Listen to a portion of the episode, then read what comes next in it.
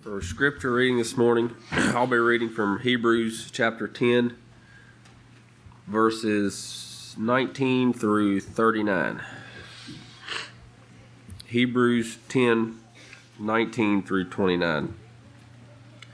Therefore, brothers, since we have confidence to enter the holy place, places by the blood of Jesus, by the new and living way that he opened for us through the curtain, that is, through, through his flesh, and since we have a great priest over the house of God, let us draw near with a true heart and full assurance of faith, with our hearts sprinkled clean from an evil conscience and our bodies washed with pure water. Let us hold fast the confessions of hope without wavering, for he who promised is faithful. And let us consider how to stir up one another to love and good works, not neglecting to meet together, as is the habit of some, but encouraging one another, and all the more as you see the day drawing near. For if we go on sinning deliberately after receiving the knowledge of the truth, there no longer remains a sacrifice for us, for sins, but a fearful expectation of judgment and a fury of fire that will consume the adversaries. Anyone who has set aside the law of Moses dies without mercy on the on the evidences evidence of two or three witnesses. How much worse punishment do you think will be de- deserved by the one who has trampled underfoot the Son of God and has profaned the blood of the covenant, by which he was sanctified, and has outraged the Spirit of grace? For we know him who said, "Vengeance is mine, I will repay," and again, "The Lord will judge his people." It is a fearful thing to fall into the hands of the living God. But recall the formal, former days, when after you were enlightened, enlightened, you endured a hard struggle with sufferings, sometimes being publicly exposed to reproach and affliction, and sometimes being partners with those so treated. For you had compassion on those in prison, and you joyfully accepted the plundering of your property, since you knew that you yourselves had a better possession and, and an abiding one. Therefore, do not throw away your confidence, which has a great re- reward, for you have a need of, en- of endurance, so that when you have done the will of God, you may receive what is promised. For yet a little while, And the, and the coming one will come and will not delay, but my righteousness one, but my righteous one shall live by faith, and if he shrinks back, my soul has no pleasure in him. But we are not of those who shrink back and are destroyed, but of those who have faith and preserve their souls.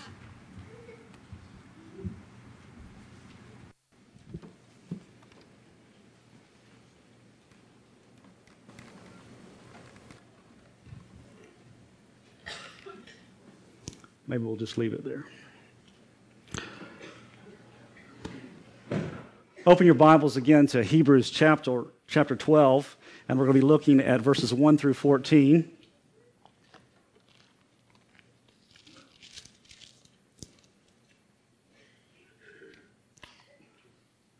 Hebrews twelve, starting verse one. Therefore, since we are surrounded by so great a cloud of witnesses, let us also lay aside every weight and sin which clings so closely, and let us run with endurance the race that is set before us, looking to Jesus, the founder and perfecter of our faith, who for the joy that was set before him endured the cross, despising the shame, and is seated at the right hand of the throne of God. Consider him who endured from sinners such hostility against himself, so that you may not grow weary or faint-hearted. In your struggle against sin, you have not yet resisted to the point of shedding your blood. And have you forgotten the exhortation that addresses you as sons? My son, do not regard lightly the discipline of the Lord, nor be weary when reproved by him. For the Lord disciplines the one he loves, and chastises every son whom he receives. It is for discipline that you have to endure. God is treating you as sons. For what son is there whom his father does not discipline? If you are left without discipline, in which all have participated, then you are illegitimate children and not sons. Besides this, we have had earthly fathers who disciplined us, and we respected them. Shall we not much more be subject to the Father of spirits and live? For they disciplined us for a short time, as it seemed best to them, but he disciplines us for our good, that we may share his holiness. For the moment, all discipline seems painful rather than pleasant, but later it yields the peaceful fruit of righteousness to those who have been trained by it. Therefore, lift your drooping hands and strengthen your weak knees, and make straight paths for your feet, so that what is lame may not be put out of joint, but rather be healed. Strive for peace with everyone, and for the holiness, without which no one will see the Lord. This morning, my prayer for you is simply this, that the Word of God would exhort and encourage you in the sovereign goodness of God. Let's pause and ask God to do that for us. God, this morning, we want to thank you for your Word. It is essential to life. Without it, spiritually, we die. Without it, we become angry, bitter, deceived, and in the end, utterly uh, utterly consumed. But with your word, our lives can be transformed and fruitful. As we are nourished by the soil of your word, we grow in discernment, peace, and holiness, and love for our brother. God, this morning, would you help us to receive with meekness your word, and would it save and nourish our souls? Would you help us to be convinced of your goodness? And may we be satisfied with you. We pray this for Christ's glory. Amen. Recently, I've been encouraged and challenged with the life of George Mueller. Mueller was a German pastor who lived almost the entire nineteenth century, pastored the same church for over sixty-six years in Bristol, England. A man who began numerous ministries and, of course, is most remembered for his orphan ministry. George never asked directly for money, never went into debt, and he prayed in millions of dollars in, in today's currency for the orphans. By the end of his life, he is, his five large orphan houses had cared for over ten thousand orphans. It may surprise you to know, however, that Mueller's primary reason for orphan care was not his love of orphans. Mueller believed that the orphan houses existed to display that God can be trusted and to encourage believers to take God at his word. He wanted believers confident in the sovereign goodness of God. He believed that as believers saw God's providential care for orphans, their faith and their confidence in God would be strengthened. He writes, and I quote him, "Three chief reasons for establishing an orphan house are, number one, that God may be glorified. Should he be pleased to furnish me with the means, in its being seen, that it is not a vain thing to trust him, and that thus the faith of his children may be strengthened. Number two, the spiritual welfare of fatherless and motherless children. And number three, their temporal welfare." End of quote. The order of these three reasons was very intentional with Mueller. Well, God certainly blessed the orphan ministry, and the result was that it did strengthen the faith of Mueller and believers around the world. God providentially, miraculously provided over and over for the orphans. We may think that faith and confidence in the goodness of God is easy when there are miracles, when food and money show up at your doorstep. But what about major personal loss and suffering? How do we handle that? Where I'm most challenged by Mueller's response is at the loss of his wife, Mary. It's what he said and what he believed in the face of this loss and pain that give us the key to his life. Mary and George loved each other deeply and enjoyed each other in the work they shared. And in order to give you some background to the relationship, I again quote Mueller. "Were we happy? Verily we were. With every year, our happiness increased more and more. I never saw my beloved wife at any time. When I met her unexpectedly, unexpectedly anywhere in Bristol, without being delighted so to do. I never met her even in the orphan houses, without my heart being delighted so to do. Day by day, as we met in our dressing room, at the orphan houses, to wash our hands before dinner and tea, I was delighted to meet her, and she was equally pleased to see me. Thousands of times I told her, my darling, I never saw you at any time since you became my wife without my being delighted to see you. Hopefully we can say that about our spouses. Then came the diagnosis that Mary had rheumatic fever. And he writes, my heart was nigh to be broken on account of my affection. And although he prayed for her to be healed, she passed away. A man who had seen thousands of prayers answered on the behalf of orphans now found his request denied. Or was it? I want you to listen carefully to what he later wrote as to what gave him strength during this time. The last portion of Scripture which I read to my, read to my precious wife was this: the Lord God is a sun and shield. The Lord will give grace and glory. No good thing will he withhold from them that walk uprightly. That's Psalm eighty-three eleven. Now, if we had believed in the Lord Jesus Christ, we have received grace. We are partakers of grace. And to all such he will give glory also. I, I said to myself, with regard to the latter part, no good thing will he withhold from them that walk uprightly. I am a poor, worthless sinner, but I have been saved by the blood of Christ, and I do not live in sin. I walk uprightly before God. Therefore, if it is really good for me, my darling wife will be raised again, sick as she is. God will restore her again. But if she is not restored again, then it would not be a good thing for me. And so my heart was at rest.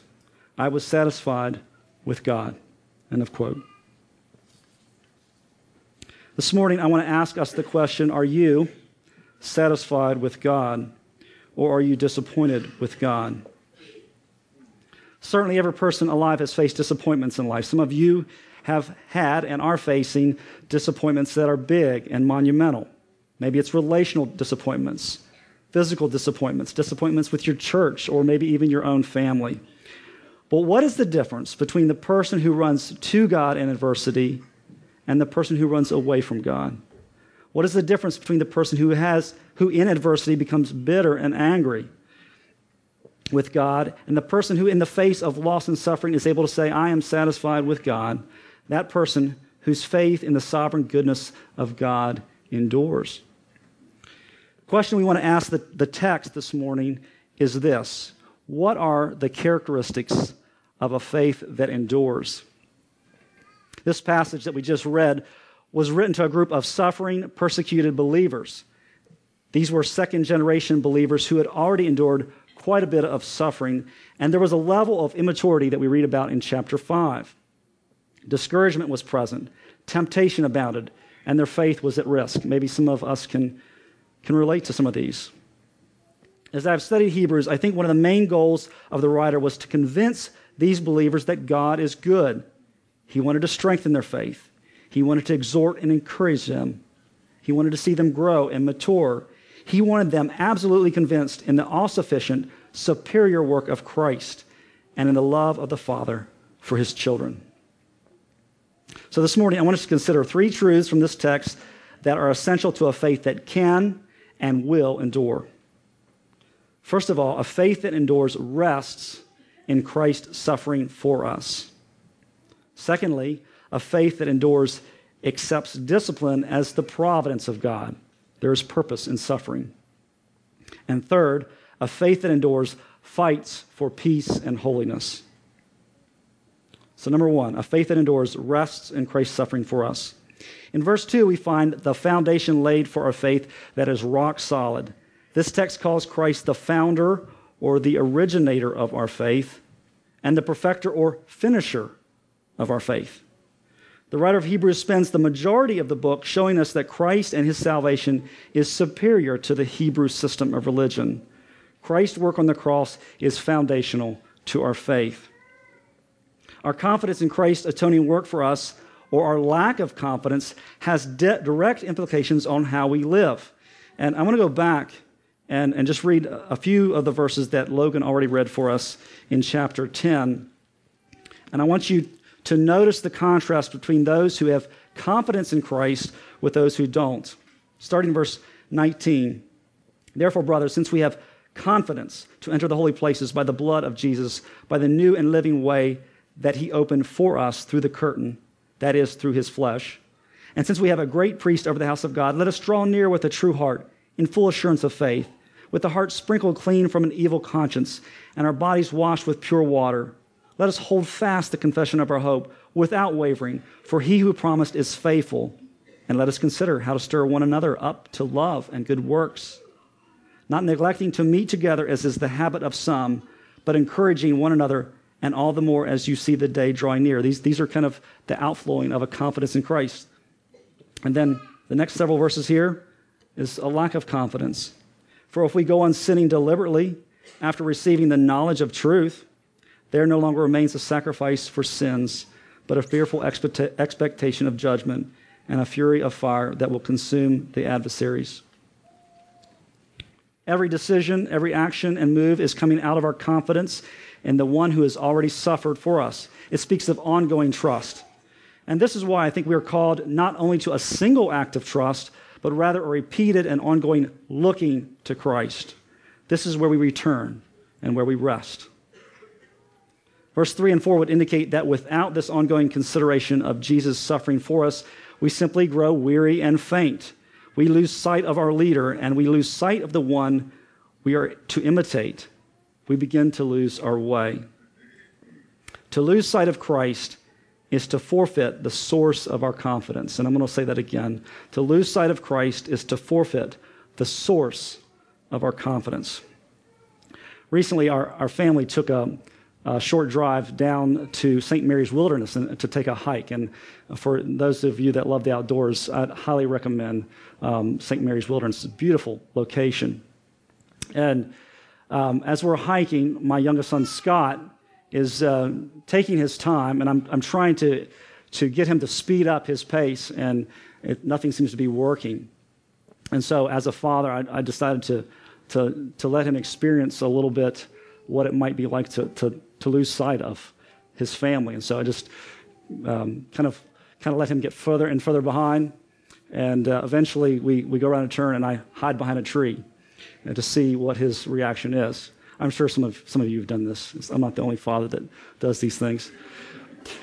But um, eventually uh, it was good to see that he picked up his pace.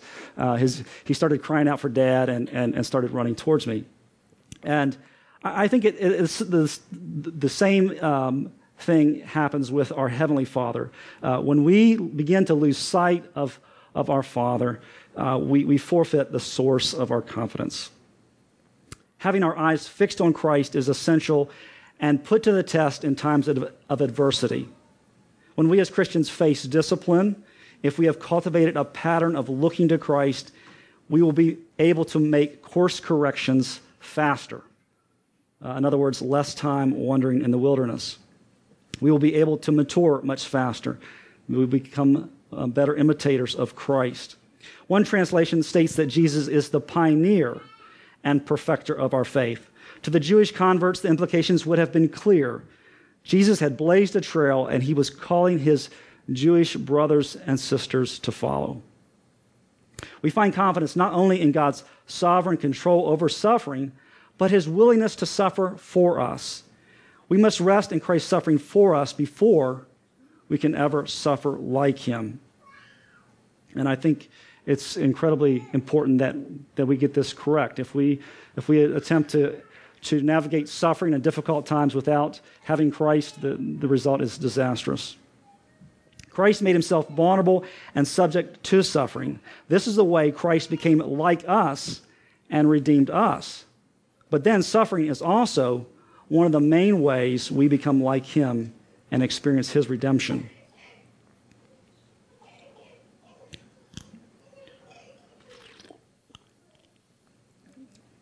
Brings us to point number two.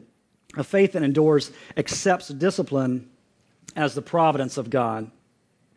First, let's clarify what is the difference between the discipline of God and the judgment of God. Certainly, there is a great difference between the two. Discipline speaks of training for good outcomes. In discipline, righteousness is the goal. It has the idea of a father caring for his son and pursuing growth and maturity. Judgment speaks of retribution, penalty, and wrath. It speaks of punishment and condemnation. That's not what this text is talking about here. Romans eight one, there is therefore now no condemnation for those who are in Christ Jesus. Earlier in the book of Hebrews, we read, chapter ten, verses twelve to fourteen, but when Christ had offered for all time a single sacrifice for sins, he sat down at the right hand of God, waiting from that time until his enemies should be made a footstool for his feet. For by a single offering, he has perfected for all time those who are being sanctified. I think Scripture is very clear that the children of God never receive the judgment of God. Christ has made a single offering in which all the sins of his children for all time have been paid. So the dividing line between the judgment of God and his discipline hinges on your status with God. If you're not his child, you can be sure that you will receive his judgment, no exceptions. But if you are a child of God, you can take comfort in the fact that, di- that the difficult things that you face are for your discipline. You see, the di- difference between God's punishment and God's discipline lies not so much in the nature of the pain, but in the purpose of pain. The suffering of a believer and an, and an unbeliever may not be that much different.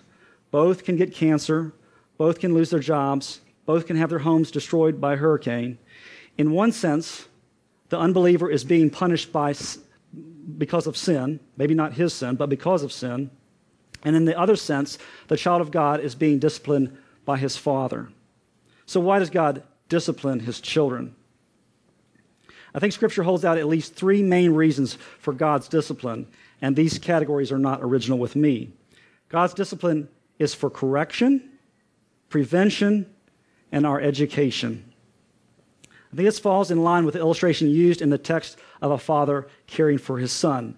Sometimes our children need correction. We realize they're taking paths that will cause themselves harm uh, and other people harm, and so we, we discipline them to correct them. Sometimes we, we discipline them for their protection. Think fences and rules. It's, it's, it's there to protect them. And then other times we, we um, cultivate discipline for their education. Um, piano lessons, making them read the Bible, are all forms of discipline uh, that, to bring about their education. However, I believe the text is not so much explaining God's purpose in discipline as it is calling us to trust in the sovereign goodness of the Father and to realize that we are his sons and daughters. So here's the big question. Will you accept the mystery of God's discipline as God's providential means of training in righteousness and holiness?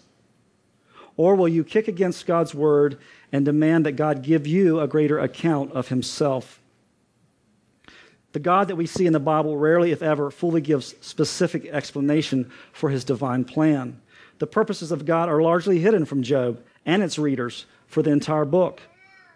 Our other characters such as Abraham, Joseph, and Moses were commended not for their understanding of God's plans, but for their obedience and faith. Verses ten and eleven tell us that God desires that our lives bear the peaceful fruit of righteousness and that we would share in his holiness. God wants us to value what he values, to love what he loves, and he wants us to participate in holiness.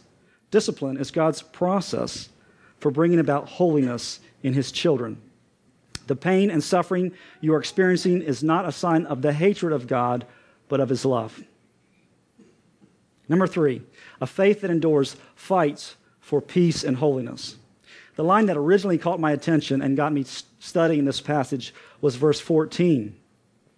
Strive for peace with everyone and for the holiness without which no one will see the Lord. Certainly, this holiness is not optional for the Christian, and it is imperative that we understand what the call to peace and holiness is. Without it, we will not see the Lord. Now, you may say that your holiness is found in Christ's righteousness, that you are justified and made holy by Christ's atoning work on the cross, and that positionally you are found righteous in God's eyes, and you would be correct. In fact, Hebrews spends considerable time and text developing this truth. But justification is not what is in mind here. This is not talking about our positional righteousness before God, because the verb pursue means literally to strive. Clearly, you don't strive or pursue something that you already have or have already been given. Hebrews strongly exhorts the Christian to strive for a developed, progressive, personal, actual holiness, without which we will not see the Lord. This striving, this work, must not rest and ha- must rest and have its roots firmly in the gospel. Flowing out of that gospel comes a faith in the sanctifying work of Christ in our lives. This is a faith that wills and works. With this foundation, words such as strive, strengthen, lift, and make straight are words of action for the Christian. They become a means of sanctifying grace.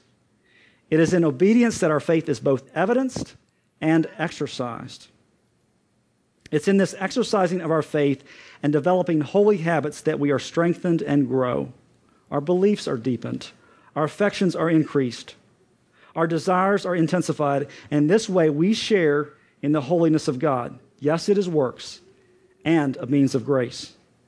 This is God's goal and discipline, and why we are called to fight for peace and holiness.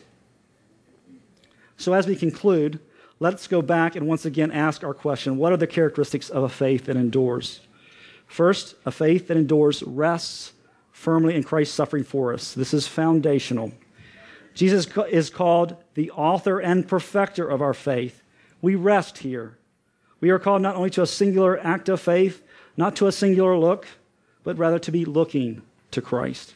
This is where our confidence and hope abides. I like that word, abide.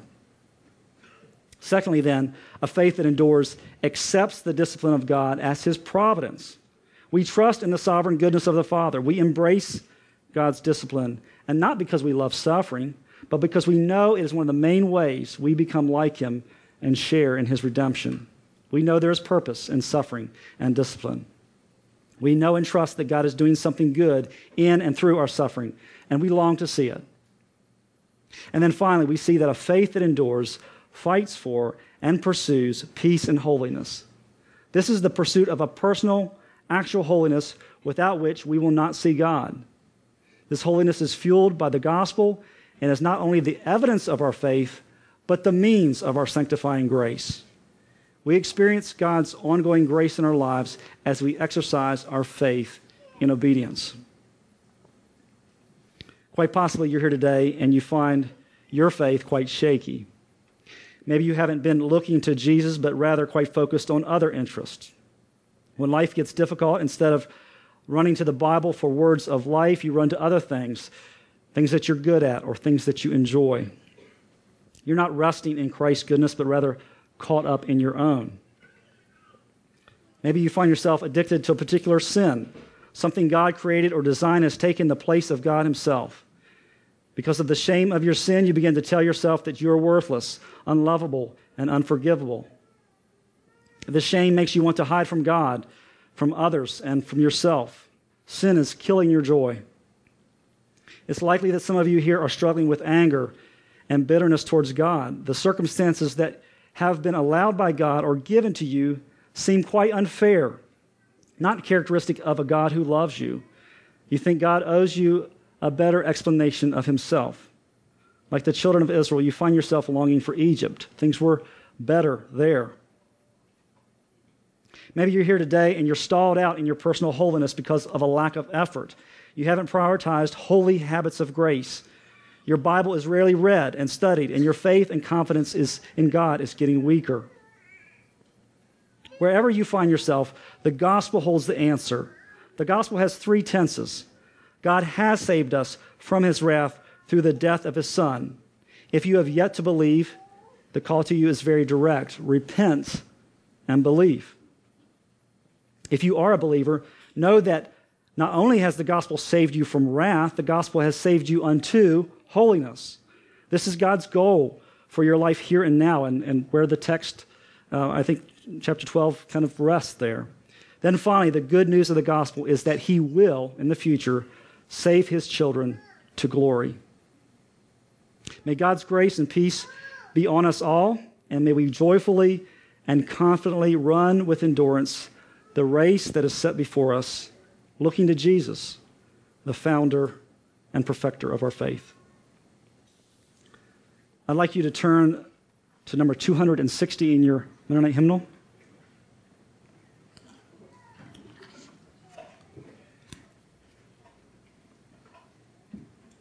I'm going to read verses one, three, and five, and then we will sing all five verses.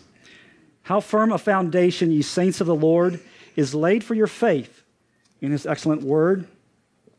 What more can he say than to you he hath said, to you who for refuge to Jesus have fled? Verse four, when through fiery trials thy pathway shall lie, my grace all sufficient shall be thy supply. The flame shall not hurt thee. I only design thy dross to consume and thy gold to refine. The soul that on Jesus hath leaned for repose, I will not, I will not desert to his foes.